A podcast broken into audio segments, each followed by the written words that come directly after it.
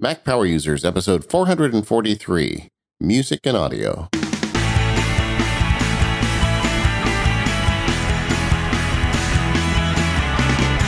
Hello, everyone. This is David Sparks, along with my pal Katie Floyd. How are you doing today, Katie? I'm great, David. How are you? Good. I, am actually looking forward to this episode. We talk about music on this show once in a while. If you go back in the archives, we have some episodes where we really got deep into our Apple scripting and our smart playlists and all the things that used to be involved with owning and managing your own music library. But uh, it, you know, the music distribution method has changed a lot since then. A lot of us have subscription models I know I do. I don't think you do, though. I do not know. Well, I, I have like half a subscription model. We'll talk about that. Yeah, I know. How's that for attention? She has half a subscription. You got to hear about that. Uh, but anyway, so we thought it would be fun to go back and talk about how we're managing music. Because I know in my case, I'm managing it way different than I did the last time we talked about it. And I think I've got some pretty good workflows. Maybe I can help some folks out. Uh, so today we're going to focus on music. And if we get time, we're going to get into some other audio things like um, uh, CarPlay and some of the other audio related stuff. But uh, the focus of this episode is music, so I think we should get started. Yes, but before we do, I uh, I have an announcement now. You've had an announcement the last couple of episodes, but I have an announcement. Um, I want to throw in a plug and let you know that I will be speaking at the Mac Track slash. They, comes up with a new name every couple of years, but they're now calling it Mac Track slash iTrack Legal Conference. Uh, it is at the true, the one, the only, the real Disney World. Uh, it is the Disney's Yacht and Beach Club down in Orlando. Uh, that will be held September 27th through 29th this year. Um, it is an event for Mac loving attorneys, or if you're of the legal persuasion or profession, but they have really uh, making an iOS focus. There's still some Mac stuff in there too, uh, but it's a, a big iOS focus on uh, the Mac track or at Mac track slash, I guess that's why they're calling it iTrack legal this year.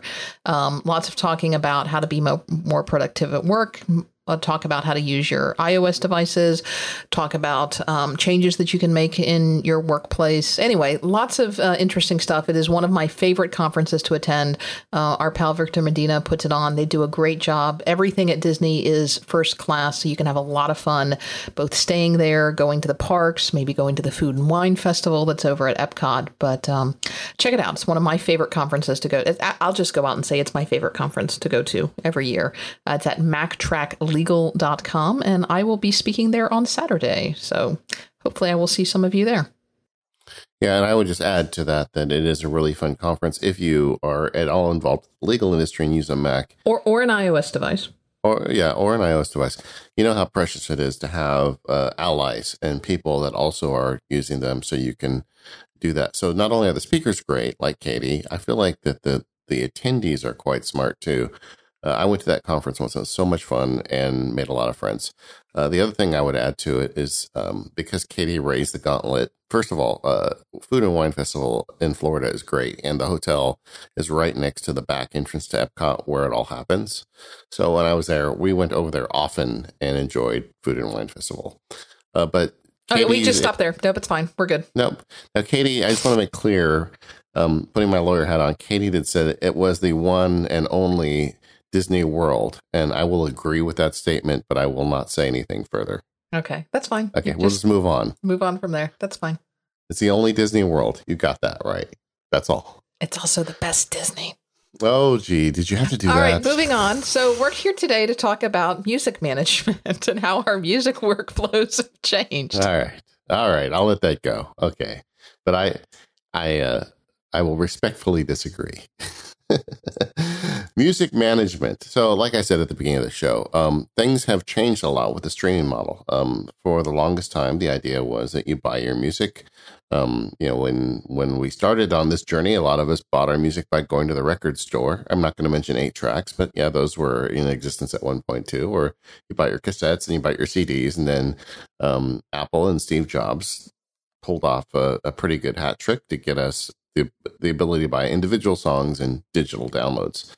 And that's the only way we thought we needed our music for the longest time. But now there's um, some services. We're going to focus for today's episode on Apple Music and Spotify because those are the two biggest. Uh, Amazon and Google also have services. I just feel like if you're listening to this show, you're probably interested in what Apple has to offer and what the second biggest competitor is to them. Uh, so we're going to focus on those two. So just give me that. There are a few others, like there's Tidal and a couple other stuff.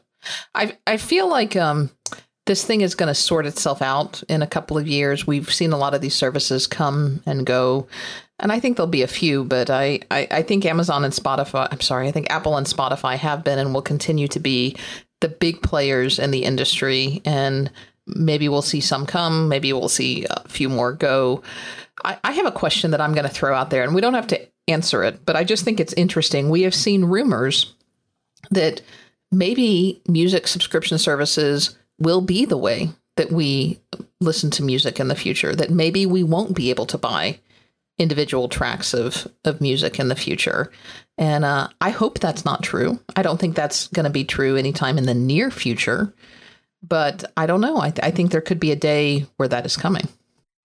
Well, I hope there's options because there are a lot of people that don't need to subscribe to music. And Katie's got a really good use case scenario to explain that later in the outline. So I hope that's not the case, but you know, who knows? But going back to your point about, you know, what ser- services are going to survive all this, something you have to take notice of is that Apple uh, Apple Music is a rounding error in terms of Apple's total income. You know, it's just a small thing. It's a service they have. It's one more way to, eh, you know, I guess if you're going to take a devious look at this, it's a way to lock in users to their devices. And once you have an Apple Music subscription, that's just one more reason not to switch over to Android. Um, uh, I, I, think the same would could be said true for Amazon and Google, probably to a lesser extent for Amazon, but I'm not sure. I think it's a bigger deal to them. But the um, so the point is these big companies are going to have these music services because they just want it to be part of the overall experience for them. The one that I worry about a little bit is, frankly, Spotify, because that is all they do. And a lot of these music services that just were music services, you know, have gone down in flames. Well, and I, I think there's actually, as recently as earlier this year and definitely into last year, you know, Spotify had their IPO, and I, am not going to talk about stock and pricing and things like that, but I think it it surfaced and wasn't any big surprise that Spotify was and perhaps still is losing money um, because so many of their subscribers are on their free tier.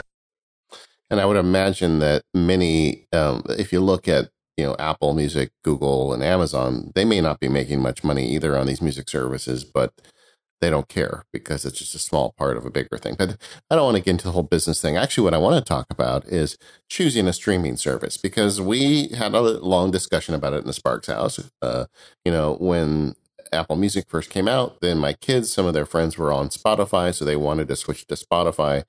Um, this is about a year ago, so we we spent some time looking at the options and of course, I'll tell you going in, I just wanted to stay with Apple Music for some of the reasons I'll describe in the show, and ultimately we did. So there's the spoiler ending, but but we did look at them both, and they're both there's good reasons to use both of them. So I thought maybe what we'd do with the show is just start out by kind of talking through some of the differences between these two rent your music services.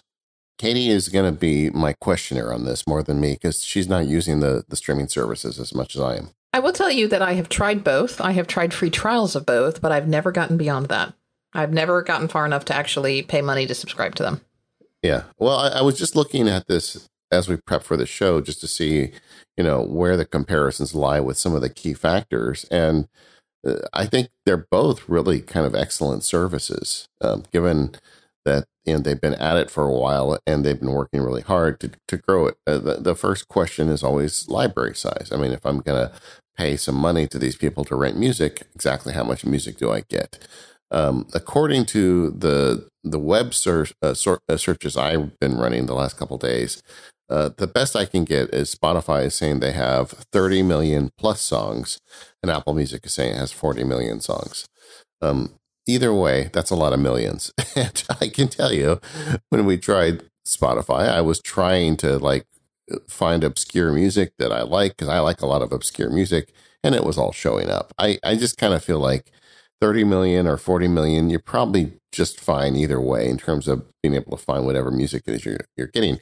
And I guess that's kind of the overview of a music streaming service when you think about it is uh, you are paying a certain amount of money to rent music and you want to get as much music as you can.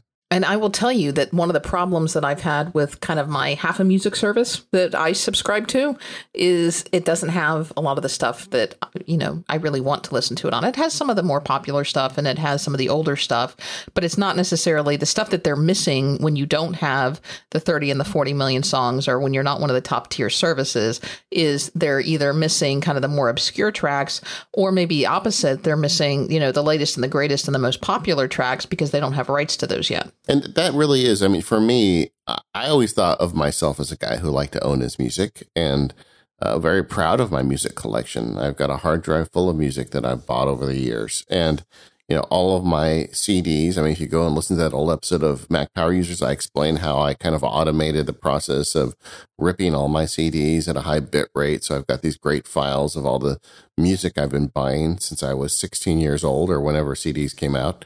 And the, um, you know, it, it, was something kind of special to me. So I didn't think that I would be a, a subscription service guy. But the fact is, it just gives you so much music. Like I go through a phase where there's someone I like, you know, I, you know, listen to Clifford Brown. And then all of a sudden, who's just, he's an obscure trumpet player who died kind of young in a car accident.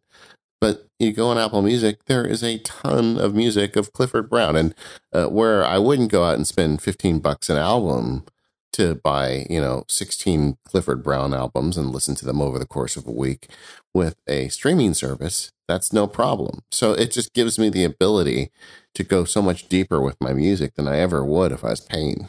And, and I think that's really that's one of the early, you know, indicators is how much do you like music exploration is an, a big indicator of whether or not you're interested in a, a, subscription service.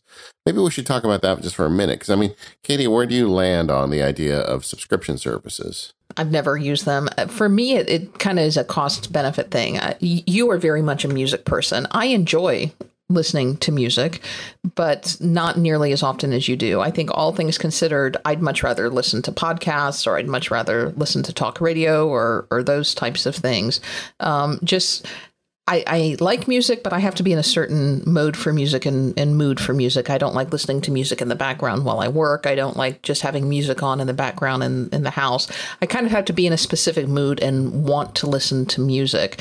So I music has just never been something that I've had, you know, something that I wanted to listen to all the time. And so for for me, I have developed these tastes. I have certain artists that I like. I have certain genres that I like. I have certain albums that I like. And I have, you know, several thousand songs um, in my iTunes library. I should probably pull that up and give you the number. It probably hasn't changed much from the last time we did this show. And um, I go through phases where I could probably tell you almost all the words to almost all the songs to everything in my my library and we'll we'll listen to those things and if i'm in a mood for something i've I will listen to that. I um, have learned new music and I've been exposed to new music, you know, through things like I was I was taking a spin class at the gym and, you know, would pick up a couple of songs every couple of months from things that were on that rotation. But I'm not a radio listener. I don't listen to the radio often in the car and I, I don't pick up a whole lot of new music based on what's popular.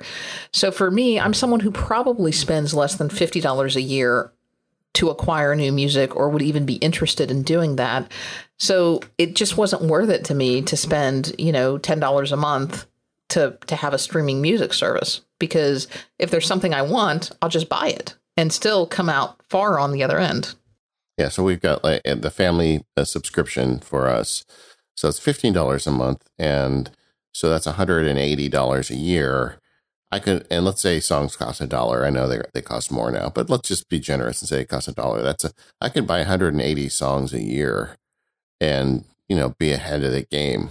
Except the problem is with the subscription service, I will download 300 songs in a week. You know, so so it just doesn't. You know, for me, I'm a I, just like uh, with my uh, backup services. You know, where they lose money on me. I think uh, to the extent Apple has to pay, they lose money on me too with the music services. I'm a high consumer, but that I think that's something to think about going into the service because uh, now now getting into it, um, if you do like a lot of music and you do decide to try a streaming service, then the question, one of the other questions in my mind, comparing Spotify and Apple Music was, discoverability because if you like music, you will like new music too. You like to be surprised.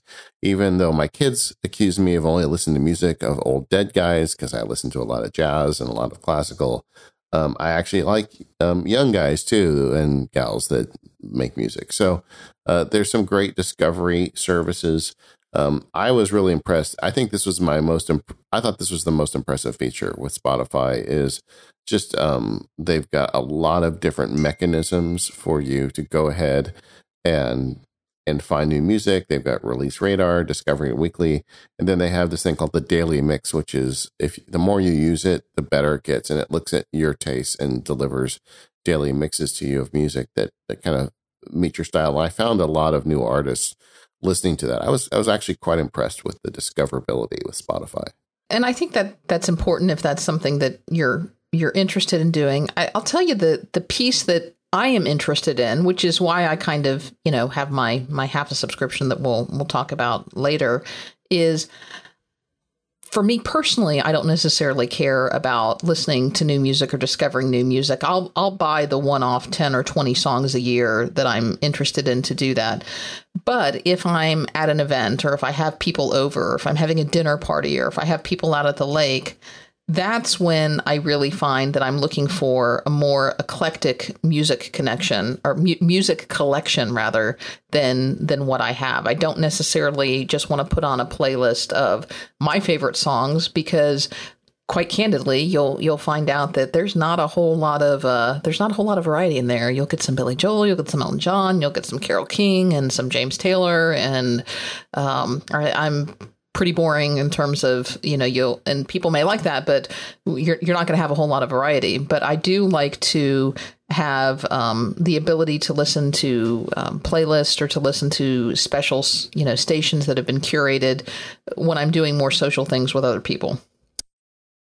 And i think i think music services can be very very useful for that and you don't have to subscribe to a service to help music discoverability but i think it's a people that make these services understand it's a big selling point. Um, apple music in contrast uh, is is actually pretty good. I mean they the big thing apple bought beats music. I was this is a weird one. I was a beats subscriber before apple bought them so i was already kind of in the system and uh, Beats' big selling point, and the reason I signed up for it to begin with, was that they're human curated. They have a bunch of, of, of actual humans going through and saying, "Oh, here's a group of songs that would sound really good together." And I always like that because I I do like obscure music, but people who like who also like the same obscure music I do can be really obsessive about it, and I can kind of surf their wake a little bit, and that's really great. Um, uh, they have so they've got that on Apple Music. Like if I type in Clifford Brown, there is a Clifford Brown. There's actually two or three different Clifford Brown playlists in there that would be all human curated for me, which is kind of nice. Um, they also do a thing on Apple Music that I really like. It's called the A list, and they have an A list for most genres of music. If you like uh, pop, singer songwriter, jazz, classical, whatever. And I subscribe to several of those. Uh, the jazz one in particular is very good, and I listen to it all the time. And they do have older artists, but they have a bunch of new artists that I've never heard of before. And I listen through that, and sometimes there's a song that doesn't appeal to me, but quite often I'll find one that I do like. And once you find it, um, right from that list, you can love it. You know, they have a little heart, you know, thing. We'll talk about that later. And you can kind of just like jump off from that list into that artist and learn a ton about them and get a bunch of their tracks. So discoverability, I think, is just fine on Apple Music. I, I, I understand people who swear by Spotify because I think their algorithm is very strong. But I, um, I think Apple Music does a pretty good job too. This episode of the Mac Power Users is brought to you by Daylight. Daylight is the Mac CRM and project management app that makes running a business smoother. Daylight helps you manage relationships, execute on your plans, close more deals, and scale your business all in one place. CRMs only take you to closing the deal, and project management apps only get you through completing the project. But Daylight takes you through the entire life cycle of a customer from meeting a new prospect and following up until you close the deal, all the way through completing the project and following up later for repeat business. It's all organized in one place and shared with your team.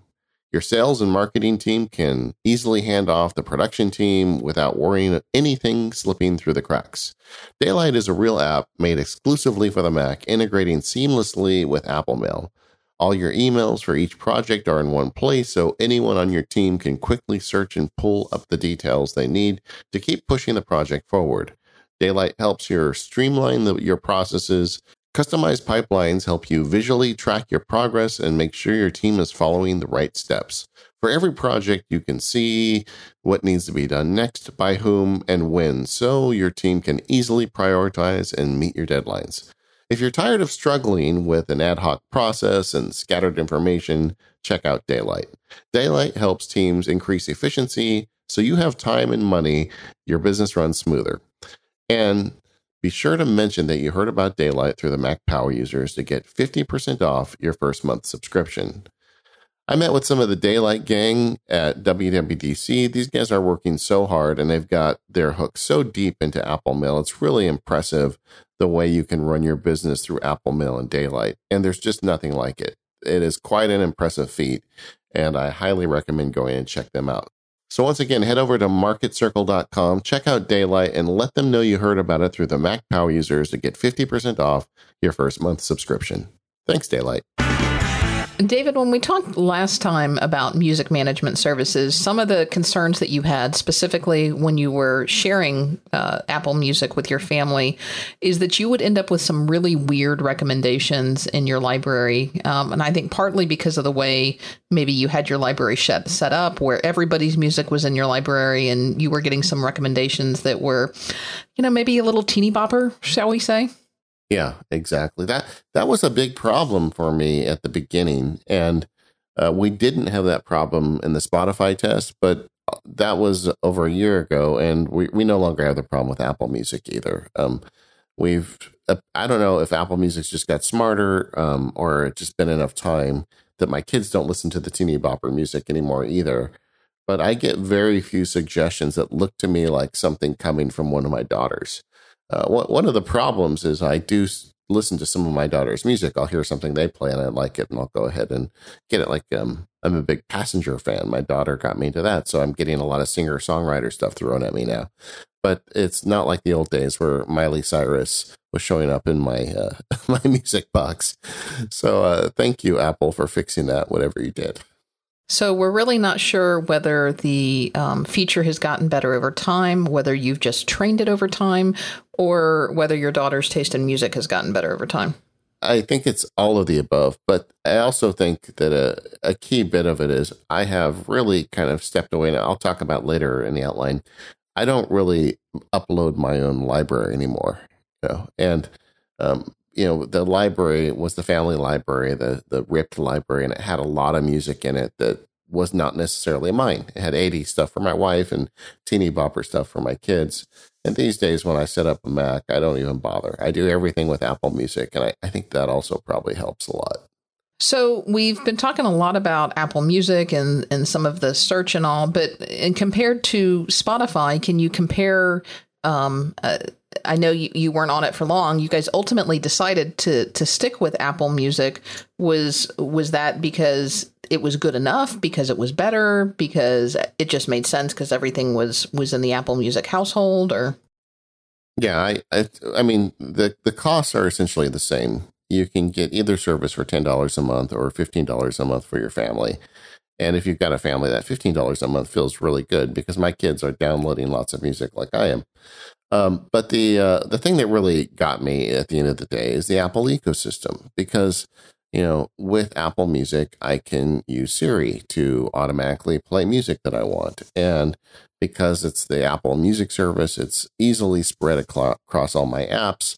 It works you know great with my HomePod. It works great with CarPlay. It works great on Apple devices, and you know Apple is hopefully going to give Spotify the same kind of native integration that you have with the Apple Music service, but who knows when. And um, I just love the ability to say something out loud and automatically have music start playing. And I, I do that multiple times a day, uh, sitting here in my office or in my car or wherever. So I, I, think at the end of the day, it was the integration that did it. I, I mean, I don't think Like if if Apple Music had had 30 million songs and Spotify had had 40 million, that wouldn't have been enough for me to to give up that native integration. And um, if you're if you're carrying a bunch of Apple devices around with you, uh, it makes a lot of sense to use the Apple Music service. Do you think this is kind of one of those things where if you're a Mac and iOS person, you should just automatically default to Apple Music, whereas if you're an Android or a PC person, you should just default to Spotify? Or is the cross-platform? Um, and I know I'm I'm asking this for someone who doesn't use PCs and Android devices, but do you think the cross-platform integration between the two are are good enough now? I think it depends you know, there's a lot of reasons why you want a music streaming service. If you're like me and you just like to listen to a lot of music, um, sticking with the platform that you're on makes a lot of sense. Like if you use all the Google services, I would think using Google's music service would make a lot of sense too. Um, but if you've got a good reason for one, like I do think Spotify is better on discovery, or at least it was in my experimentation. I don't know if it still is or not. Um, and I do know that there's lots of people because Spotify has a free tier. There's a lot of subscribers to Spotify who aren't paying for it, but still have the benefit of the service. And as a result, sharing lists with Spotify has got a wider reach. You know, I shared like last Christmas, I shared my jazz Christmas playlist and a bunch of people downloaded it. And I'll, I'm, you know, as the year goes by, I'll share some more playlists. But on Apple Music, there's a limited number of people where I think there's probably more people on Spotify Although I guess that's also kind of in doubt now too, as Apple starts to increase its success. So I mean, but there's some specific reasons why you may want to pick one or the other. But I do think if you're all on, all in with the Apple stuff, then you should at least give Apple Music a try. It's 30, it's 90 days for free, and um, staying in platform does take away a lot of headaches. I will tell you, despite the fact that I didn't particularly feel like I needed a music service. I felt like when I tried Apple Music, and candidly, this was in the very beginning when Apple Music was first announced, I found that it was a little buggy, candidly. Um, yeah, well, it was. That that's not. I mean, the the app. I I felt like Apple's music app was really buggy and just wasn't really thought out that much. But it's changed a lot in the last couple years. Right. Uh, and I was having a lot of problems with things not showing up where I wanted them to, things not syncing where I wanted them to, things not being available when I thought they would be. Uh, has has is that pretty much a non-issue now? Is it solid? It, I'm going to say it's a non-issue, and I know everybody's going to like roast me in the now. Everybody in the forums, in the forums are yeah. going to say, "I have this issue. I have this issue. I have this issue," and they'll send me a bunch of emails. And I, I, what I can tell you is that it's not been an issue for me. Um, uh, getting to discoverability, they've got the for you tab and some other stuff I'll talk about later. But it's easy to get to that stuff. It's easy to get your music. I think where there is still a problem is that the Apple Music app tries to do you know walk that walk that tightrope by going and um, first giving you the uh, the the ability to stream music and download whatever you want, but also integrate that with your existing library. You know, none of these other services do it. It's kind of bananas to try and integrate those things.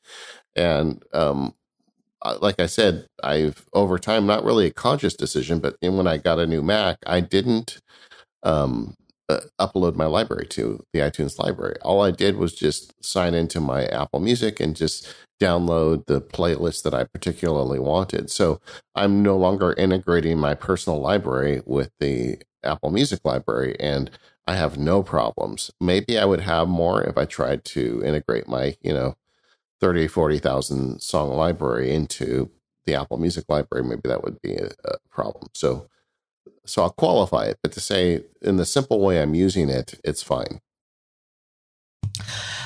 I also just kind of have a concern, maybe a little bit of a phys- philosophical problem with not owning my music. Now, I realize that someone's going to point out, and I think there was actually this discussion in the forums recently that when you buy digital music, we really don't own it. We're really just purchasing a license to listen to it. Um, but does it bother you now that you? Well, let me ask you this first: Do you still buy music, or is everything now through the through the service? No, I don't. I don't buy music. Some of my kids do, though. They they still like owning the CDs, and they will ask for some for Christmas, for instance. But I mean, and I do get it. I understand the idea that when I'm dead, my CD collection or the digital um, version of it that I've saved can get handed to my kids and they can listen to it too. I don't know, frankly, if they ever would care to, but there you go. Um, and I thought that I would have a bigger problem with renting music because I love music so much. What if my life just got turned upside down and for whatever reason I could no longer afford to rent music?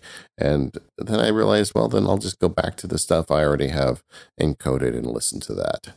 Um, the uh, so I, I'm actually okay with paying a rental fee for music because the benefits to me, the ability to to access 40 million songs, the ability to pick an artist and just go super deep on them, and the ability to have all these amazing playlists and um, you know the ability to to download all these crazy songs before I get on an airplane and some of the other stuff I'll talk about later with my workflows. Um, to me, is it's worth the uh, the monthly rental fee, and I, understand at the end of the year I spent one hundred and eighty dollars, and I didn't actually purchase any music, but I got so much benefit out of it. I'm totally fine with it. Right. What about um, what about the lock in feature of it? I mean, do you feel like you're now stuck in Apple Music? I mean, I, I feel like you're you're you say you're very happy to be there, but if someone was maybe on the edge or questioning it, do you now feel like you kind of have there comes a point where you have to keep renewing because eh, all of your music will disappear if you don't? Yeah, there there are third party tools that allow you to export your playlists, and I don't know how well they work between the services. I've not tried them, um, I, I understand the ones that off Spotify work pretty good. I think it's easier to probably go from Spotify to Apple Music than Apple Music to Spotify. But I'll leave this as a question mark for the forum if somebody has has gone through that pra- that experience. But there are ways to do it, and I wouldn't want to lose all of my playlists because I built them over time and I do kind of love them. But um, I also could I could put them back together if I absolutely had to, but I do think that in a pinch, I could probably get it out. Um, that being said, Apple can do nothing but talk about their services revenue every quarter when they report their earnings. So I don't think Apple Music is going anywhere. The, the problem would be if suddenly I gave up on Apple and I wanted to, you know, move over to a different platform, then I'd have to get those playlists into somebody else's music service. And I, I do know that Apple Music is on other platforms, but it seems to me kind of half-hearted I've never used them, so I guess I shouldn't say that. But um, I would think that if I was on Android, I'd probably switch to Google Music. You know, there there are some services, and I think there's some web services that will, um, I don't want to say export, but give you um, a, swap for uh, iTunes for Spotify for your Apple Music playlist, and I think someone did that to take your Apple Music playlist that you had shared to turn them into Spotify playlists. I'll see if I can put a link to some of those in the in the show notes. Yeah, now that you mention, it, I remember when I shared my jazz uh, Christmas list, somebody put it in Spotify. So I mean, it, it must be it's feasible. I don't know how much work it is, but so I'm sure there's a way to do it. Well, so like I was saying, I, I'm not a huge fan of music streaming services and because I like what I like and it just is not a big cost benefit for me. So I alluded to the fact earlier that I subscribe to about half a music service. Um, I have Amazon Prime. I, I've been an Amazon Prime subscriber for years, and you know, Amazon will sometimes bolt on additional things. Now, Amazon does have um, a, a music service but they also have a free tier of their music service called Amazon Prime Music. It's included for free, quote unquote free, um, as a Prime benefit. It has a very limited song catalog. So Apple Music now says they have about 45 million songs. Spotify says they have over 30 million songs. By contrast, the Amazon Prime Music, the free version, has about 2 million songs. Now, what that does give me is it does give me the ability to ask uh, to um, to access curated playlists and personalized stations. So I use this a lot when I'm um, playing something with Alexa, or if I'm playing music for a party or for an event or for background music, and I just want something. I don't. Oh, sorry. There. Did you hear? Her? I, I said her name. Sorry. Um, or or if I just want something playing in the background, um, I, I will will use that if I, I don't want to create a custom playlist or if I don't want to use something out of out of my library. Uh, Amazon, by contrast, does have their Music Unlimited service, which uh, they just say has tens of millions of songs. So take that for what you think it means, uh, which is um, eight dollars a month or eighty dollars a year uh, if you're a Prime member, or ten dollars a month if you're not. And um, they also have a family plan. Likewise, it's $15 a month or $149 a year. Or they have this interesting uh, $4 a month single device plan, um, which you can basically subscribe to on a single device like an Echo, uh, really an Echo. And, you know, if you just have one device that you use as your speaker, you can have that in one room. So it's it's an interesting proposition. Yeah, but I mean, you've got a fleet of HomePods. I, I think that would be for you if you're going to spend any money on it. You should just get the Apple Music service, right? Which I don't. I don't spend any money on it. So I have considered resubscribing, and I guess I'm still subscribed. I do have a free Spotify account, so I have considered using Spotify for like kind of when I when I want a party playlist or or something like that. But I just I haven't relooked at it. So I, I kind of wish, I don't think they will, uh, that Apple would consider offering a free tier to Apple Music. I, I wouldn't mind if they had the occasional ads, but I think Apple feels like if they did offer a free tier to Apple Music, that that would be good enough for so many people that that's all they would subscribe to. Uh, I, would add to this that if you've got some non geeky people in your life who don't listen to podcasts about Apple Music, um, but they're Apple users, they have Apple devices you may want to mention the existence of Apple Music to them. Like I, one of my sisters and some other folks I know in life, um, who I've turned on to Apple Music, absolutely love it. I mean, to them, they're not aware of the existence of Spotify. You know, there's a bunch of non geeks out there that don't keep up with all this stuff. And when you tell them, oh, by the way, your iPhone can play any song in the world, basically, if you just ask it to with Siri, um, that just blows their mind. And uh, both of my sisters are so much into Apple Music now, more more so than I am, frankly, um, that I'm recommending that you know to the, my various brothers in laws to get them a, a HomePod for Christmas because why not? I mean, they've already fully invested in this. They they love talking to their phone and having play music. What if they could just do it in their house? Um, this is a service that may be worth sharing with somebody that is uh, that, that's not aware of it. So, this episode of Mac Power Users is brought to you in part by the Omni Group. And I want to talk a little bit about their amazing Omni Outliner.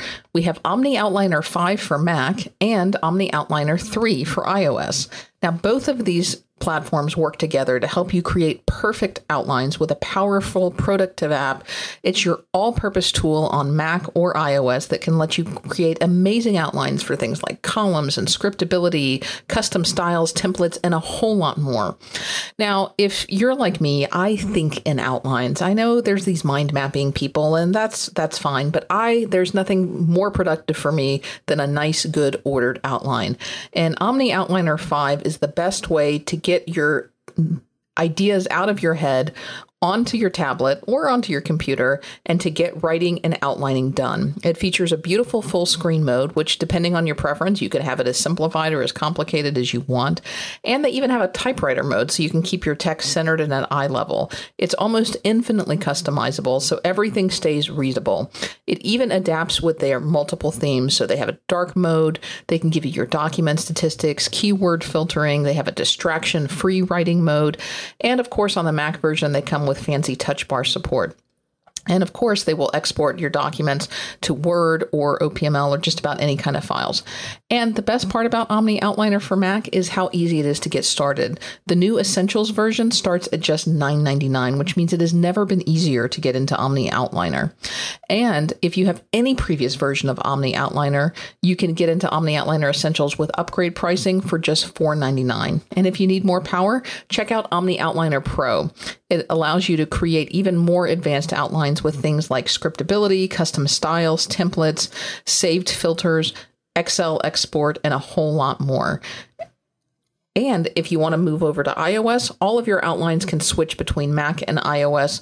They save to cloud services, or you can use the free Omni Sync service to sync between Mac and iOS with their backend open source sync tool. You can install it on any server that you control, or you can use the free Omni Sync server.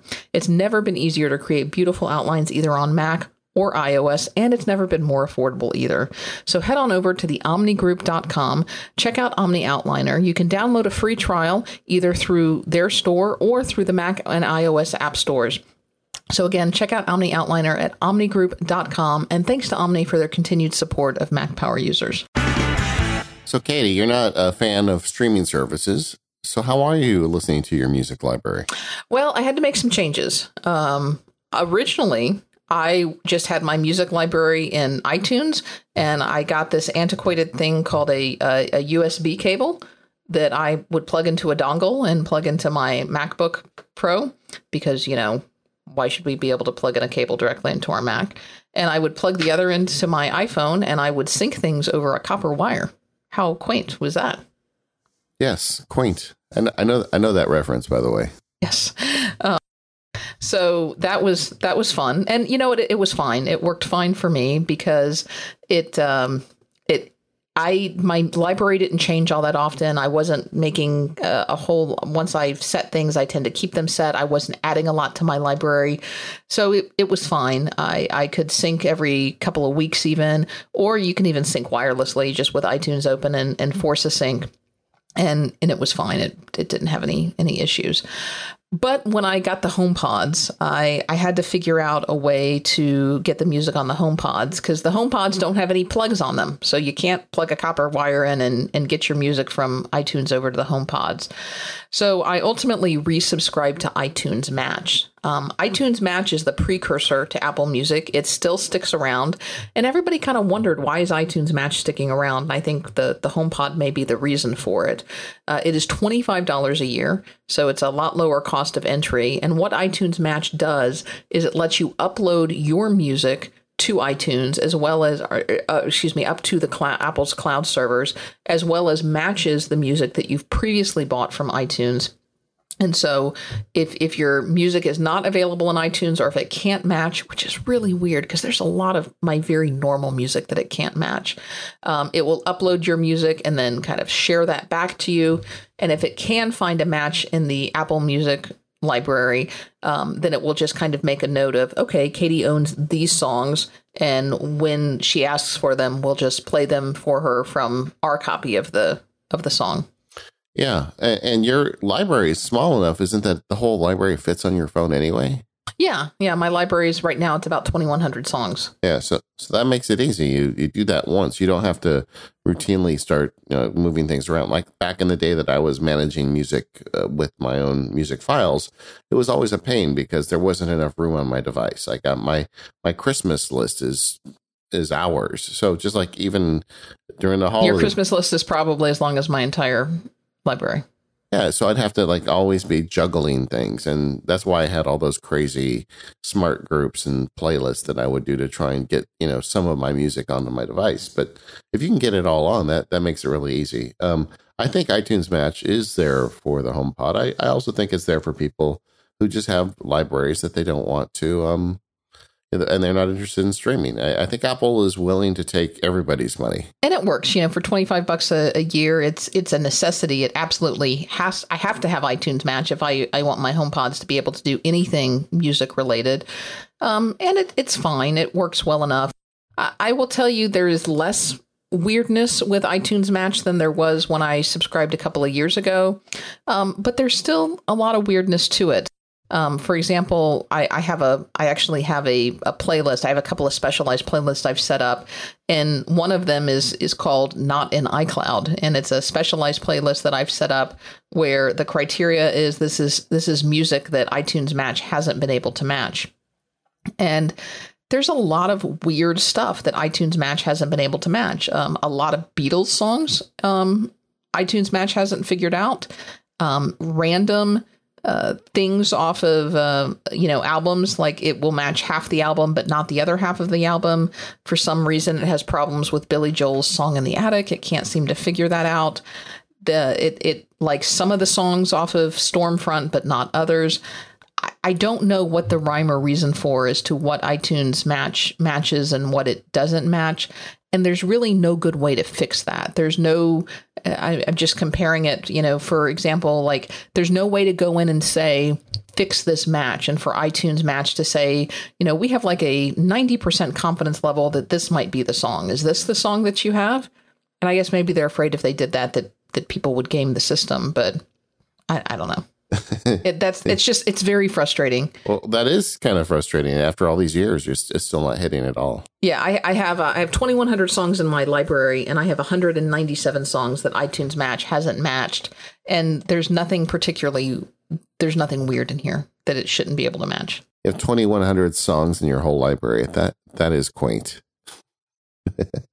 I um okay, so like I said earlier, I I've kind of got off the the system of trying to manage my personal library and the Apple Music library because basically everything I want I've got. I'm sure maybe there's some songs that aren't there, but I haven't noticed them missing. And I found so much new music that I get, you know, I'm drowning in that. Uh, so for me, my traditional music library is safely backed up in a lot of places, and it's in my online uh, backup system. It's in my wired backup system. It's in my archive disks. If you know, I've got several copies of that library, but I don't have it installed on my Mac, and I don't look at it anymore. So that's about it. My uh, traditional music library is safely backed up. And you've got this backed up like in cold storage somewhere, so you know it's not getting overwritten. Yeah. And that's something that I would also encourage people to do if you're an iTunes Match or an I- Apple Music subscriber. You need to be careful. Um, what I've heard some people doing is, oh well, I'm just gonna I'm gonna replace my library with all of Apple's copies because then I know I'm gonna get higher bitrate and pristine copies of the music. And there was kind of this this backwards way of of upgrading all of your music, especially if you bought the original 128k. Is it 128k versions you got from Apple? and then you could upgrade because then Apple started um, giving you higher quality downloads. I believe so. Yeah. Yeah. So there's kind of a, a, roundabout way that you can. You used to have to pay to upgrade your music, and now you can upgrade your music if you're an iTunes Match or an Apple Music subscriber by just basically deleting it and re-downloading it from from Apple through the Match service. Uh, here's here's the problem with that. You need to be aware of is that it may not be a precise match. So if if you have a particular version of a song um, the version that Apple matches for you may not be the exact version, particularly if you have a live song and it's not a live song. Or, you know, Apple may give you the non live version. Or I've heard a lot of people complain if you have a version that perhaps has explicit lyrics, Apple may um, may match you with the the non explicit lyrics. It, it, you you may not get the exact same copy, and so be careful before you start replacing things in your music library with what Apple gives you because you may then replace items in your library and find you didn't have what you thought you had. Yeah, that, that's why you don't do it, right? You don't want to lose all your explicit lyrics. That's exactly why I don't do it. Yes, no. I'm, just I, am figuring like 2,000 of your 2,100 songs have explicit lyrics. I would say right? very few of them actually do. I'm I'm pretty you know benign in my taste. I will tell you, I actually I actually have um, all of my CDs. I have in a um, you know how you can get those under the bed bed storage bins? Yeah. Um, all of my CDs are in my guest bedroom under the bed. Yeah, mine are somewhere in the garage. I don't know, but I, I, you know, I'm getting to the point I don't even really care. I, I do have them ripped at a high bit rate, and that's good enough. Um, and backed up everywhere. But but that's a good point. So if you decide to go all in with music streaming services, don't just delete your library, save it somewhere. You know, hard drives are cheap. Make sure you've got it backed up because you may need it someday. So we've got these uh, music systems, whether we're subscribing or, or got our own. I wanted to spend some time talking about how I'm managing my subscription music. Because you got a lot of it. I mean, I don't know. I didn't think this was such a big deal because I, I know everything that's in my music library, but you you download more songs in a month than I own. Yeah. Well, you know, honestly, between me and my two kids and my wife, that is a distinct possibility because we all love music. And um, so, and, and traditionally, I had a very fiddly system for music. Like one of my favorite smart playlists would look at music that I had marked as four or five stars and hadn't played in like three months. And it would be like hidden gems, I think I called it. And if you search MacSparky, I think I even did a blog post on it somewhere. So, uh, but you know, there's all these great ways to you know get your music surfaced for you if you had a big library, but you really had to manage that yourself. And one of the, I think one of the attractions to me of the music streaming service is there are people out there. You know, there are human curators putting together really cool playlists for me that I don't have to do myself. And if I find a curator that I like and I like the way they put together one playlist, I'll listen to more of their stuff or if I find an artist on one of their lists, I'll probably find another playlist. And suddenly I've outsourced kind of my music curation problem. And that's one of the big benefits for me for the $15 a month. Not only do I get to listen to all this music, I have someone figure out, you know, what in the sea of 40 million songs is something that I may want to listen to. And I, I really like that. So the new days, things are both better and easier for me. Um, Apple used to always have music rated by stars, and I always felt like it was a little too granular. It's like, what is five stars versus four stars? Or three stars versus two stars, you know, all of a sudden you start having these problems. And so I had like this fancy coding system. Like if I had one star, that meant that was a song actually that I wanted to delete, that I'd listened to it and decided it wasn't worthy anymore. And, you know, I had all these different like systems I would use. Now I don't do any of that stuff. You know, I just let it go. Um, so, but there's a couple different contexts that I play music in, and I thought I'd share some of the workflows in them. Uh, starting with my day to day, you know, I'm at my desk most days working, and uh, I find it hard to work listening to music. Um, if it's good, good jazz, I get into the music and stop working. Uh, if it's music with lyrics, it's even harder. Um, so I, but I do have uh, tinnitus. I, I have um, I hear uh, ringing in my ears quite often. So I like to have something playing just to kind of get rid of that. And my favorite track for that is one on Apple Music called, um, uh, what is it? Gentle Rain with Distant Thunder. If you say the magic word to Siri and then say play that, then it, it just starts playing that. And then the next thing is you, you say the magic word to Siri and say repeat this track and that track literally will play for like four hours as I'm sitting here writing contracts or or planning my next book. And so I've got a rainstorm going on the whole day. it's one of the things I like about the HomePod. It, it sounds great, you know. The thunder is boomy enough; it works just fine. But um, for low bandwidth stuff, uh, when I'm like scanning documents or whatnot, I do like to tap into the Apple Music service. And that's one of my favorite places for discovery when I'm doing work that doesn't require my brain, but just my hands and things moving around the office. And um, uh, with with uh, Apple Music, they've got these playlists called For You. And if you click the For You playlist, it gives you a bunch of excellent recommendations. It looks at the music you like and the music that you've you've starred or hearted, you know, because now it's binary. You either love it or you don't love it. You know, so you, you click the button, it makes it a heart. And Apple Music does a really good job of picking some curated playlists in the For You section. And if I'm going to go ahead and, and do some work, what I'll do is I'll pick one of those playlists. And I'm, I usually do this from the iPad. I don't do it from the Mac, which is another thing I'll talk about later. But so I just take, I do it on the iPad because I've got an iPad right next to my iMac all day. And I drive the music to the HomePod speaker and because it's on the iMac screen, if suddenly a song comes on that I really like, I can go ahead and love it on the iPad screen, or I can push a few buttons and get into more music by that same artist. So, so there's not a lot of smart playlists involved now. I just let the system run. Um, do you have any particular uh, workflows for your music when you work, or do you even play music when you work? Um, so I don't often play music when I work. I just uh, I I've, I find that I it's a distraction to me mainly because when you know all the words to all the songs to all the music in your playlist, you just want to start singing to the music, and you you know I I I don't. I, yeah, that's very distracting, and I'm not very good at working while I sing. So um, my my organization of music is based primarily on playlists. Uh, some of my playlists are smart, like yours, but I will tell you that most of mine are handcrafted uh, based on a mood or a theme. So, for example, um, I have a workout music playlist. I have a, a, playlist called Soulful. I have a playlist called Meltdown. I have a playlist called Car, um, which is like good music to to play in a car. Um, I have my one of my favorite ones right now is a, a, a playlist called Court Jams. Um, and it's like you know music that I listen when I'm getting ready for court because it like you know pumps me up and those types of things because you have to you have to get got the Rocky theme in there. I I should put the Rocky theme in there. Um, I really actually I'm going to um, I am going to put that in there right now. Uh, one of my favorite things to do, in fact, I'm tempted to do it right now on the on the podcast, but I can't think of the exact name of the Rocky theme.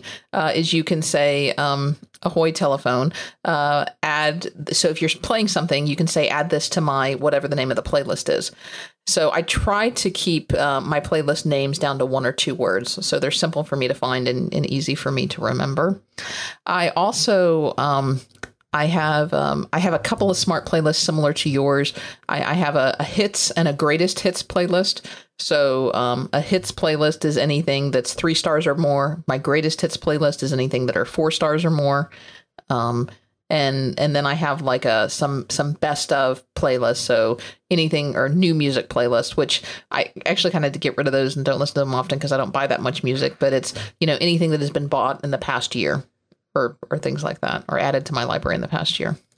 There's a there's a great version of the Rocky theme song by Maynard Ferguson, who's a uh, somewhat famous trumpet player, and he plays. He's he's really well known for playing high notes and he's just blasting all over the Rocky theme, and it's very seventies. You know, it was Maynard was trying to cash in on the Rocky thing when it came out, and it's a that's a good version. Anyway, I so I, I'm trying not to just talk about music recommendations this whole show, but that one's kind of kind of squirted out. yeah. I could have sworn I had the Rocky theme in my music library, but I I don't see it.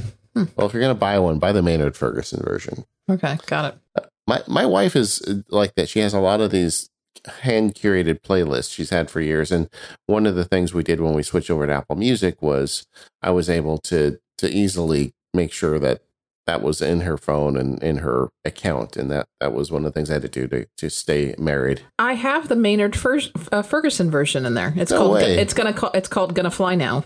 Yeah, it's, it's not it's not called Rocky theme, which is why I couldn't find it. You know what, Katie? The fact that you had Maynard Ferguson on your iPhone, I have newfound respect for you. Uh, it's from the album Conquistador.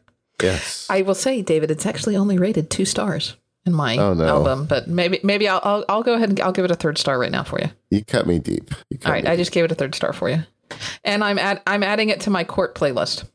But on the subject of playlists, I, I really think that playlists are the key to all of this. Uh, uh, I I have probably over a hundred because with Apple Music, it's so easy to add playlists. I mean, I just had a listener send me a bebop um, playlist just a few days ago, and I I went ahead and subscribed to it. I didn't look that close to see if it was the actual listeners bebop playlist or one that he had found, but you know, you just add it, and suddenly you've got this great playlist of music, and um, so I have many many playlists, and it's really easy just to scroll through those and pick one depending on whatever your mood is.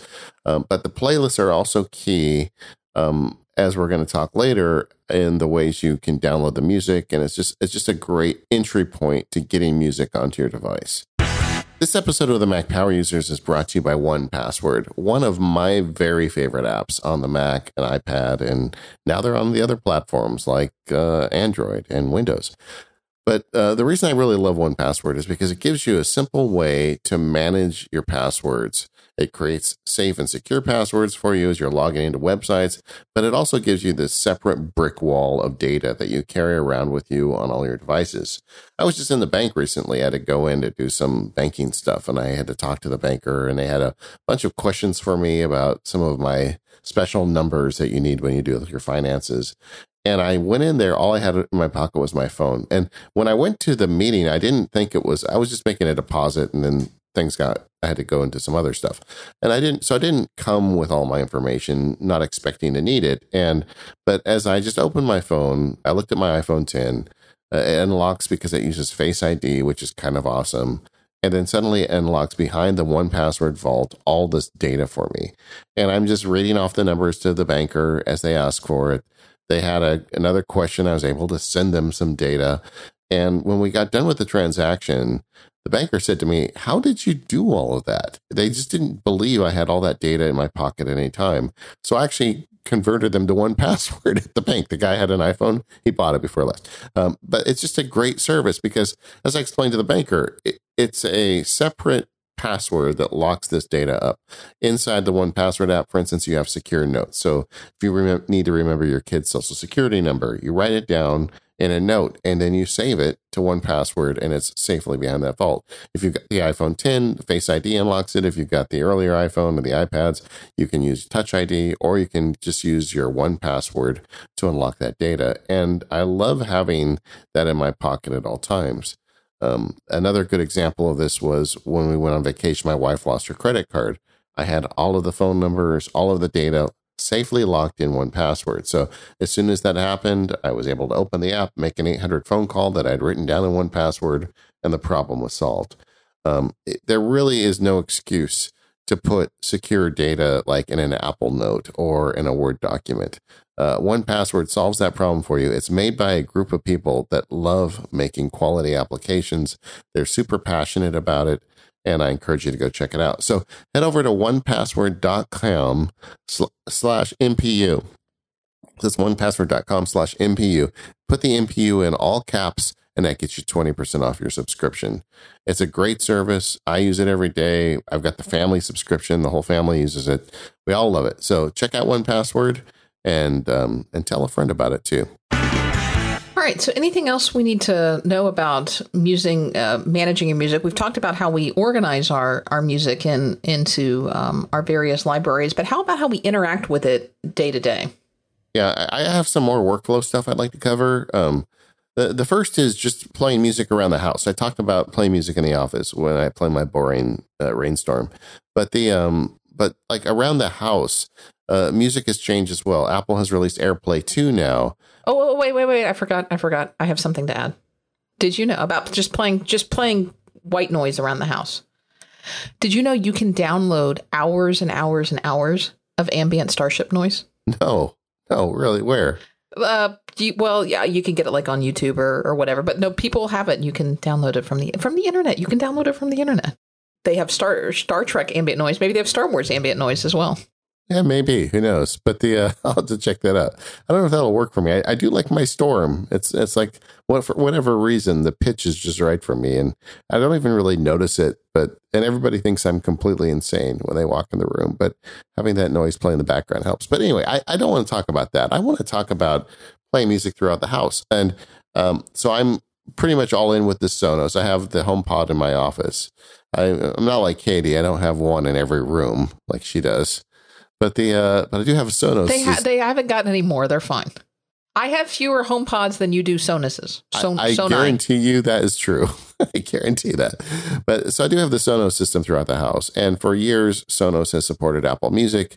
You just go into the app and like the For You list and all the playlists and everything is right in their app. Uh, the downside to that is you got to open an app to get it kicked off. But uh, because, as I was saying earlier, playlists are a big deal to me, I've got these massive playlists. So it, it doesn't take that long for me to to kick off a playlist through the Sonos app and then just have it throughout the house.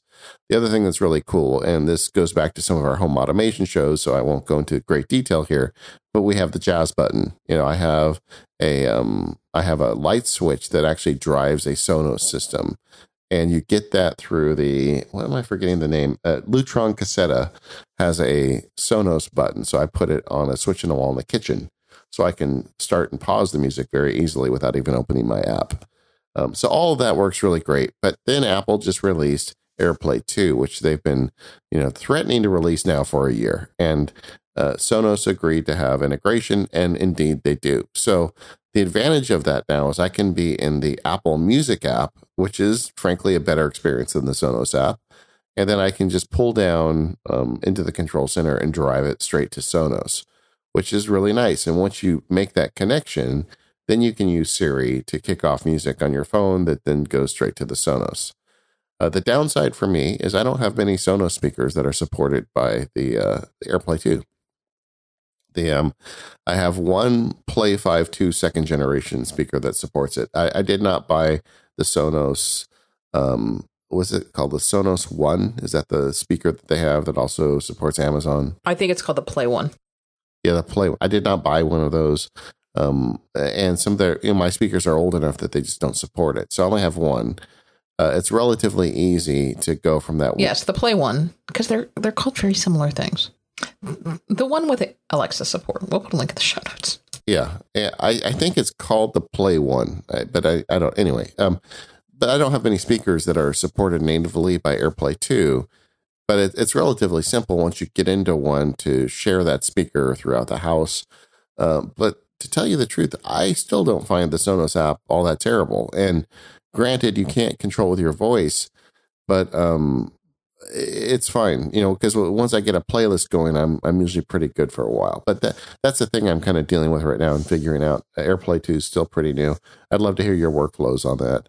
Um, the uh, the other thing I do is um, when I travel a lot, I have to to deal with music, and that's something where you get in trouble with a streaming service because when you get on an airplane or you're in a foreign country where you don't have a lot of um, internet bandwidth you know, all of a sudden your great playlist doesn't work anymore because the music was in the cloud. And I don't normally intentionally download the music because I generally have pretty good internet wherever I go and and just let my iPhone figure that out if it needs to download things or not. But before you go on a trip, if you're using a streaming service, take a minute. I, I uh, it's it's actually on my packing checklist where I just say download music, and usually when I travel, it's just with an iPhone and an iPad. I don't take a Mac with me very often, uh, but I will download the entire playlist as well as Audible books and any other kind of content like that down to the device.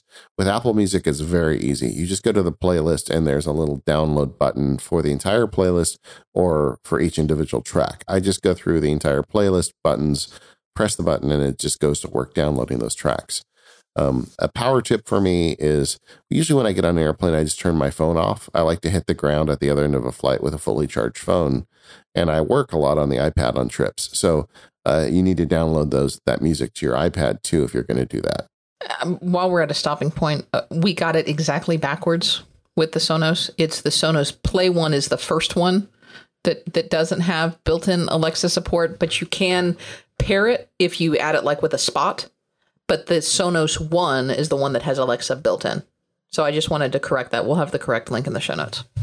Thanks. Um, but anyway, so that's the travel workflow. Download because if you're streaming, you're not going to get it. Um, another thing I do, I talked earlier about uh, driving music from iPad to the system. Uh, I, I think iPad is a great place to start music, especially if you've got a HomePod system in your house. Um, while it's great that you can start it with your voice, I like actually seeing the tracks and be able uh, on the discovery piece of it. Like if you're going through the A list in Apple Music, uh, drive it from an iPad or an iPhone because you're there to discover and you may want to click and see where things go. And a voice only interface doesn't do a very good job of that. Um, uh, music automation is still possible. Um, uh, for instance, Workflow has a lot of music automation tools, and Siri Shortcuts, I think, has even more.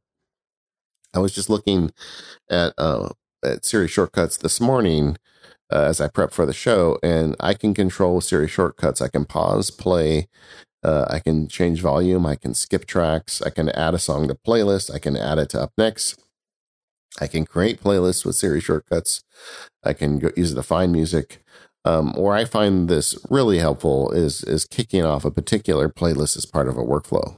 Like Katie was talking earlier about going to court, you know, playlist. You could have something I don't know. I mean, just imagine if you wanted to go to court and you had it um, get directions to the courthouse that you go to. And I know you know the way, Katie, but just, you know, bear with me. So you have it get directions for you, kick off the going to court playlist. Uh, send a text message out to your secretary saying, "Okay, I'm on my way to court. Please don't bother me unless it's an emergency." And you know, you can you can have it even run things on your phone. Maybe turn it into airplane mode or whatever you want to do.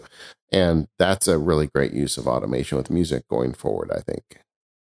So, in terms of my workflow for for things at home, and maybe you can chime in a little bit because I know you're on the uh, Siri shortcuts beta. I am not yet, as to how this will change.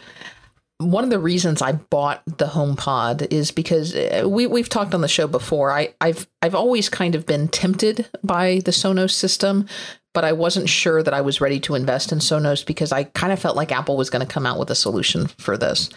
And then famously, when the home, you know, never say never, when the HomePod came up, I was just like, I am not interested in this at all. No interest whatsoever. I will never buy a HomePod. And well, you know, fast forward a couple of months, let we see what happened. But I, I liked the idea of having a whole house music solution and it was really the announcements of Siri shortcuts and of what we think is coming with with the Apple HomePod that that brought me back into that fold. I loved my Amazon Echo enabled devices. I loved the fact that they were smart devices. I loved everything I could do with them. What I didn't love was the fact that they weren't really great speakers. Um, and I wasn't 100% sure about where I stood with with Amazon and privacy and those types of things. And I really appreciate that Apple has doubled down on on the privacy thing. So I am I'm kind of in a right now I'm in a mixed household where I have these three home pods scattered around. But I still have some Amazon Echoes. I still have an Echo spot in my bedroom, and I don't see that going away anytime soon. And I will tell you that I have a HomePod and an Alexa oh, sorry. I have a HomePod and an Echo sitting side by side in my kitchen still because at least where we stand right now and we're still in the beta phase, there are things that I cannot do with the HomePod that I still do with the Amazon Echo and that I found when I disconnected the Echo and put it in the closet for a while that I, although I enjoyed the HomePod for playing music in the kitchen, I did not, I, I, missed having the Amazon Echo product for the other things that I did. So I said, well, I've got room on the, on the, it looks rather ridiculous if you come to my kitchen. Um, I've got room on the counter. I'm just going to put the, the HomePod and the Echo right next to each other for now. You need to get one of those, those beer can plastic things, you know, used to wrap up a six pack and just put it around two of the four, you know, use two of the six plastic thingies around your your various cans. and so they're all they're all together as a pair. So uh, the HomePod is obviously it's great. It's it's a lot smaller than you think it's going to be. It's got a very small footprint. It's got good sound, um, and since it's gotten the AirPlay two update, that's been nice because you can stream directly from your phone without having this lag, and it can play in every room simultaneously. It's still missing a lot of stuff. Um, specifically it, it's still missing. It has a limited ability to interface with apps. Now that's a short-term problem because that's that's going to come with ios 12 and as apps are updated with with ios 12 um, and i i think specifically like overcast I, I still notice when i play overcast through airplay i still think it's broken because it takes about a two or three second lag before overcast starts playing and every time I think that it's broken, but it's not. It just takes that minute. And so when Marco adds AirPlay 2 support, which he says is coming, um, then then that will be fine. Um, it it still is a little buggy and that it still sometimes won't play certain songs. I don't know why. And for whatever reason, I've never been able to get my NPR briefing to work. I don't understand. It will play the Washington Post, it will play Fox News, and it will play CNN, but it won't play NPR. So go figure. So there's still a few buggy things. The thing that I probably miss um, a, couple of things most about it is is I miss that the uh, the HomePod does not have the ability to make a hands-free connection to the phone. So, for example, with the Amazon Echo, if I was cooking or whatever or listening to podcasts, um, I could say, um, you know, hello Amazon Echo, um, connect to iPhone, and it would connect to my iPhone by Bluetooth if I want to connect to my iPhone and play, for example, again, Overcast is going to be my my regular example. I, I, have to open up the app, I have to look at the app, and I have to hit the AirPlay menu to play by AirPlay. And I know we say, "Oh, that's such a hardship." I mean, that used to be how it was before I had the the Echo sitting on the kitchen counter. But it's it's one more one more point of, of friction. And if that was it, it, it would be fine. But you know, just on that point, it's such an obvious solution it's such an easy thing you think to, to do. If I could just say, um, you know, hey, HomePod, connect to the connect connect to my phone or start playing from my phone. Why not? Yeah, and especially with AirPlay 2. Now, I'm assuming that that conversation can go two directions. That the HomePod can initiate AirPlay 2, just like your phone can initiate AirPlay 2. And man, it just seems so simple. That to me is a is a big miss by Apple that they don't have that. Well, and it's it you know the HomePod doesn't have any Bluetooth in it. I mean, it has it has Bluetooth in it for the to make the connection, but there's no Bluetooth from a from a playing perspective. Um, and then Siri shortcuts. Um, I, I, think again that will improve, but you know, I could I could say to you know the HomePod, you know, play my podcast playlist or, or play my next episode of whatever podcast if I use the Apple Podcast app. But that's not the podcast app that I use right now. So we'll see. Um, so I use the the HomePod for listening to music around the house and for for airplaying from my device. I expect to use them for a whole lot more once iOS 12 is fully baked and and out and developers have had an opportunity to update their apps. Um, I will tell you that I am still using uh, the Amazon Spot in my bedroom, and I'm still very happy with that purchase. Um, it is it is a combination all-in-one bedside table device that's gotten rid of a lot of stuff on my bedside table for me. I use it as a clock. It's my alarm clock. It's my Bluetooth speaker. Um, it gives me my it triggers all my automation. It does my flash news briefing. Uh, I I love that little device, and the Bluetooth speaker in it is nothing special. It's it's worse than the regular Echo. It's significantly better than the Echo Dot, but it's good enough for me to connect my phone to. And if I'm in the bedroom, you know, folding laundry or making the bed or cleaning or doing something, um, it's it's more than fine for me to use to listen to podcasts, and so that that works well enough for me. What about travel? My my travel workflow is is very very simple. I keep all of my music and all of my podcasts synced to my iPhone. I I buy one of the larger capacity iPhones for that purpose. And so all of my music is synced all the time to my phone. All of my podcasts are synced all the time to my phone. And I just take my phone. So you don't have to deal with like a streaming guy like me. You don't have to deal with downloading it because you've already done that. Right. Um, I usually take my um, my AirPods with me as my only headphones if I'm if I'm just driving somewhere. If I'm flying, I have a pair of um, noise canceling earbuds. I actually bought them from not your um, uh, from Monoprice. I you know the the Bose Quiet Comfort are really nice, but they're still big, and these noise canceling earbuds are are good enough. So, and then when I travel, I just use the built-in iPhone speaker because it's not great, but it's good enough. I use the uh, Bose when I travel, uh, especially if it's a long flight because they're so great. But they are big, and like a like a, if I take a flight to San Francisco from Southern California, I, I won't bother with them because it's you go up and you go down and you're there. It's not a big deal. But but longer flights, I definitely like these Bose headphones.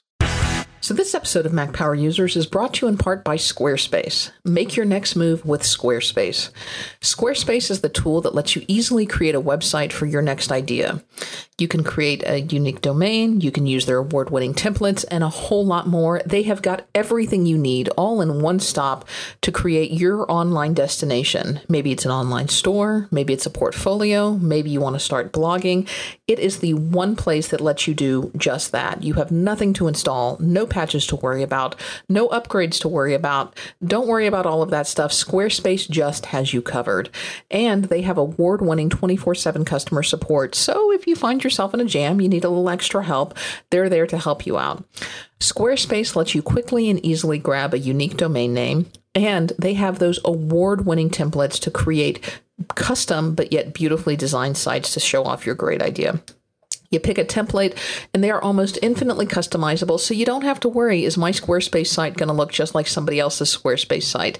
That happens with a lot of other blogging platforms, and with Squarespace, it's not a concern. I have used Squarespace for years, both for my own websites and for websites that I support. And perhaps the best thing I can tell you about Squarespace, it is no hassle. You just want to have your site work. You don't want to have to worry about being a website manager. You don't want to have to worry about being a database manager. You don't want to have to worry about upgrades or backends. You don't want to have to worry about is your your site going to be mobile optimized or any of those things.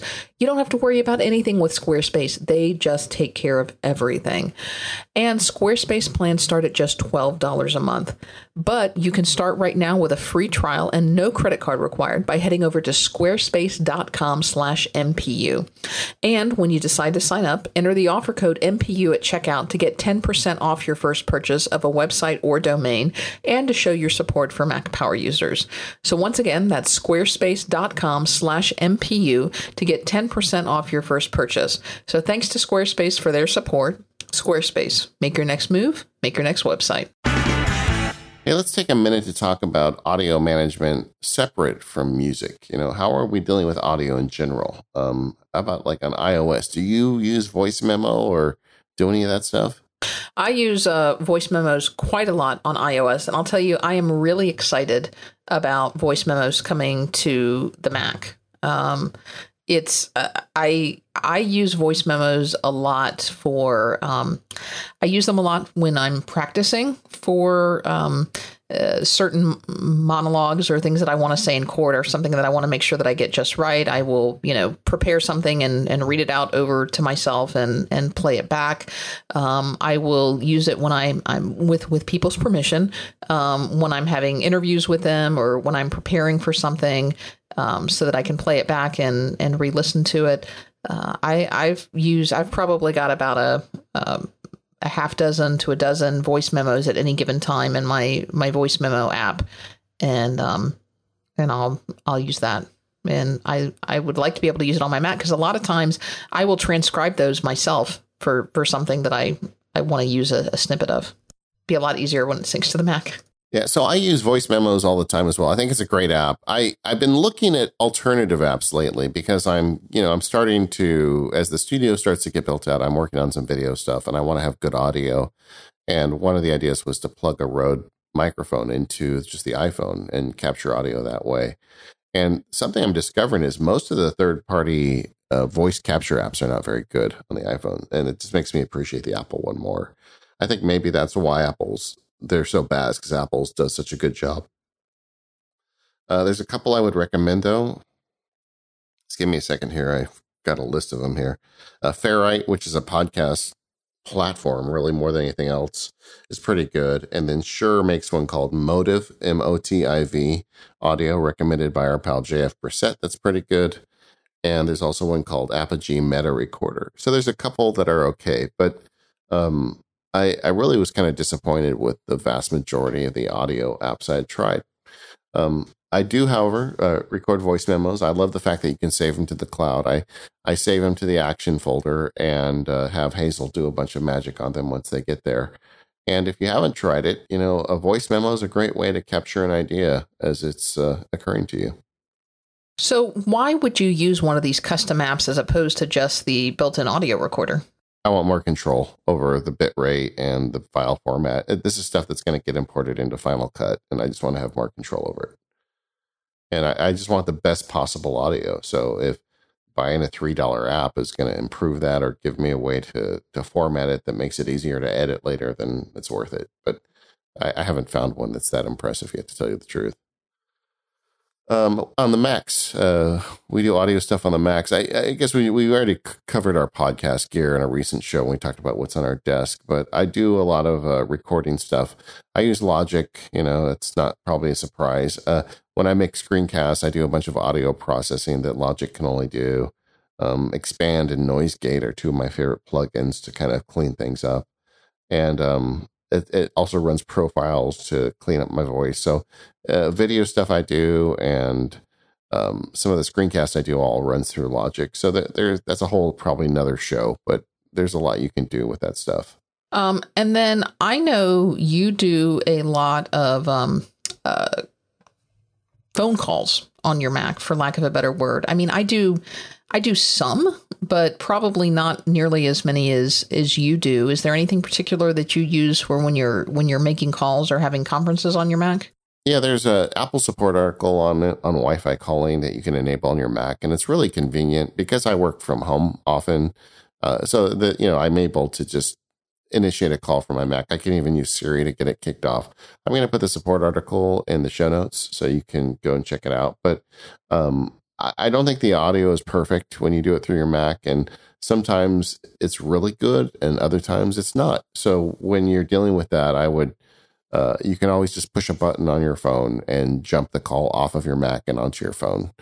Um, and I also use the AirPods quite often, and connecting the AirPods to the Mac isn't as easy as it should be. I found a great app about that. It the uh, MacStock uh, Mike Schmitz pointed me to an app called Tooth Fairy, which makes pairing your Apple um, AirPods to your Mac easier than it is otherwise. So yeah, you can do that, and um, and that's I guess another big audio thing I do with my Mac. Yeah, I think um I, I, think our pal Tim Stringer actually wrote us about this before. So I'm sorry, I've been using Tooth Fairy a while. Oh, have you? I somehow I missed out. I don't know how I missed that one, but I did. And then the last thing I wanted to talk about, and and we can cover it briefly because I know we've covered it on other shows, but um, audio in our cars. I know we are both now CarPlay devotees. Devotees, yeah. Um, and we both don't have cars that come with CarPlay audio. So um, I I had a car that that fortunately when I went to a, a custom car shop, um, they were able to replace my in-head unit with a with a CarPlay audio unit. It basically I didn't realize this, but my car basically basically had a double decker behind it. Uh, I don't know if that's the right word, but it, so it would fit a standard. And then I just had to get a, a piece for the dash that that fit the dash. Um, and so it was basically just a, a, plastic piece that matched the rest of my dash. But I didn't realize that otherwise it was just a double deck audio unit in my car. And then once I got the patch piece, um, everything fine, and it, it, looks like it was built in originally to my car. Uh, you did a, so. I would say if you're interested in something like that, there may be stuff behind the scenes in your car that you're not aware of. Um, take it to a good custom audio shop, and they may be able to help you. And you also found the same thing. Um, you were able to turn um, your Microsoft car into a into a Siri car, right?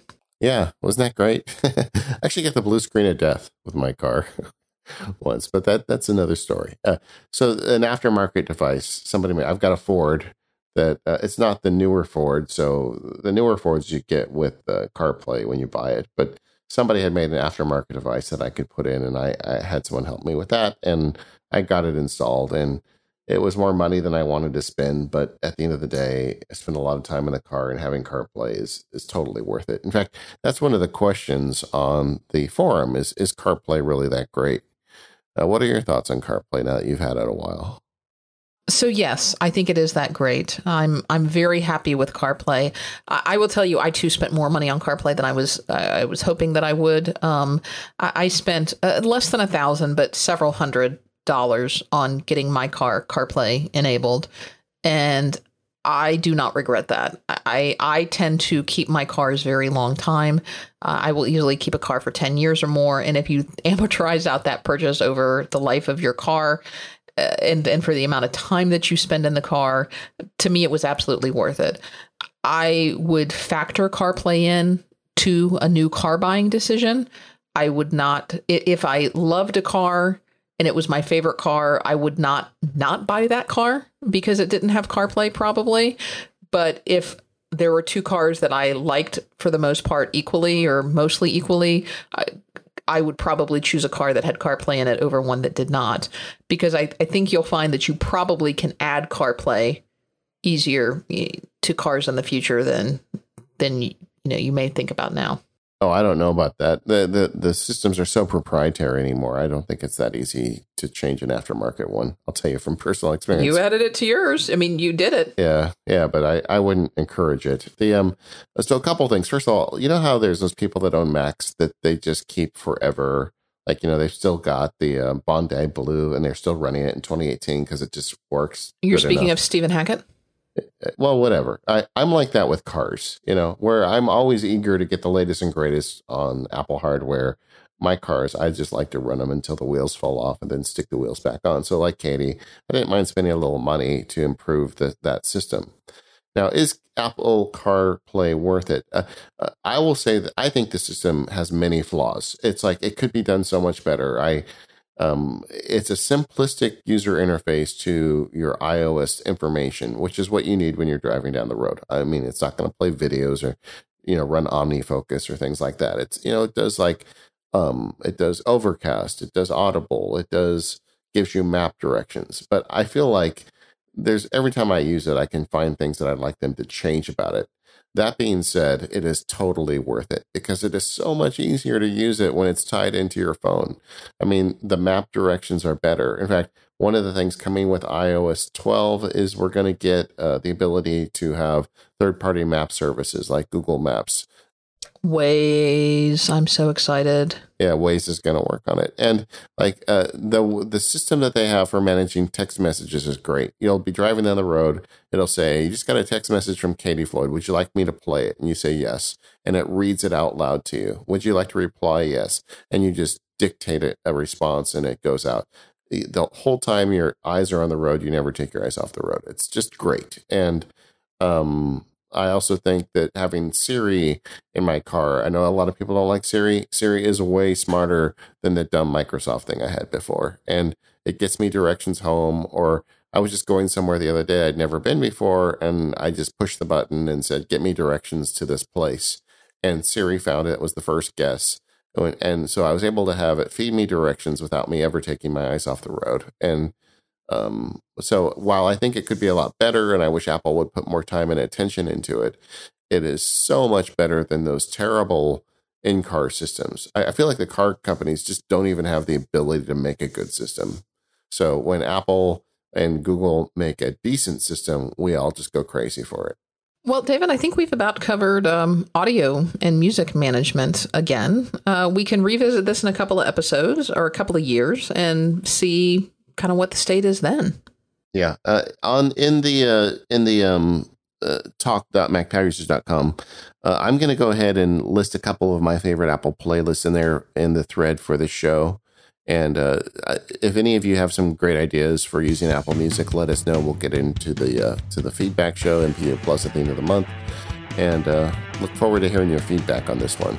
Yeah, and as always, you can find uh, we have a thread on every episode at talk.macpowerusers.com where you can share your comments, talk about how your your workflows, uh, share your favorite iTunes playlists if you want, um, and anything that we might have missed.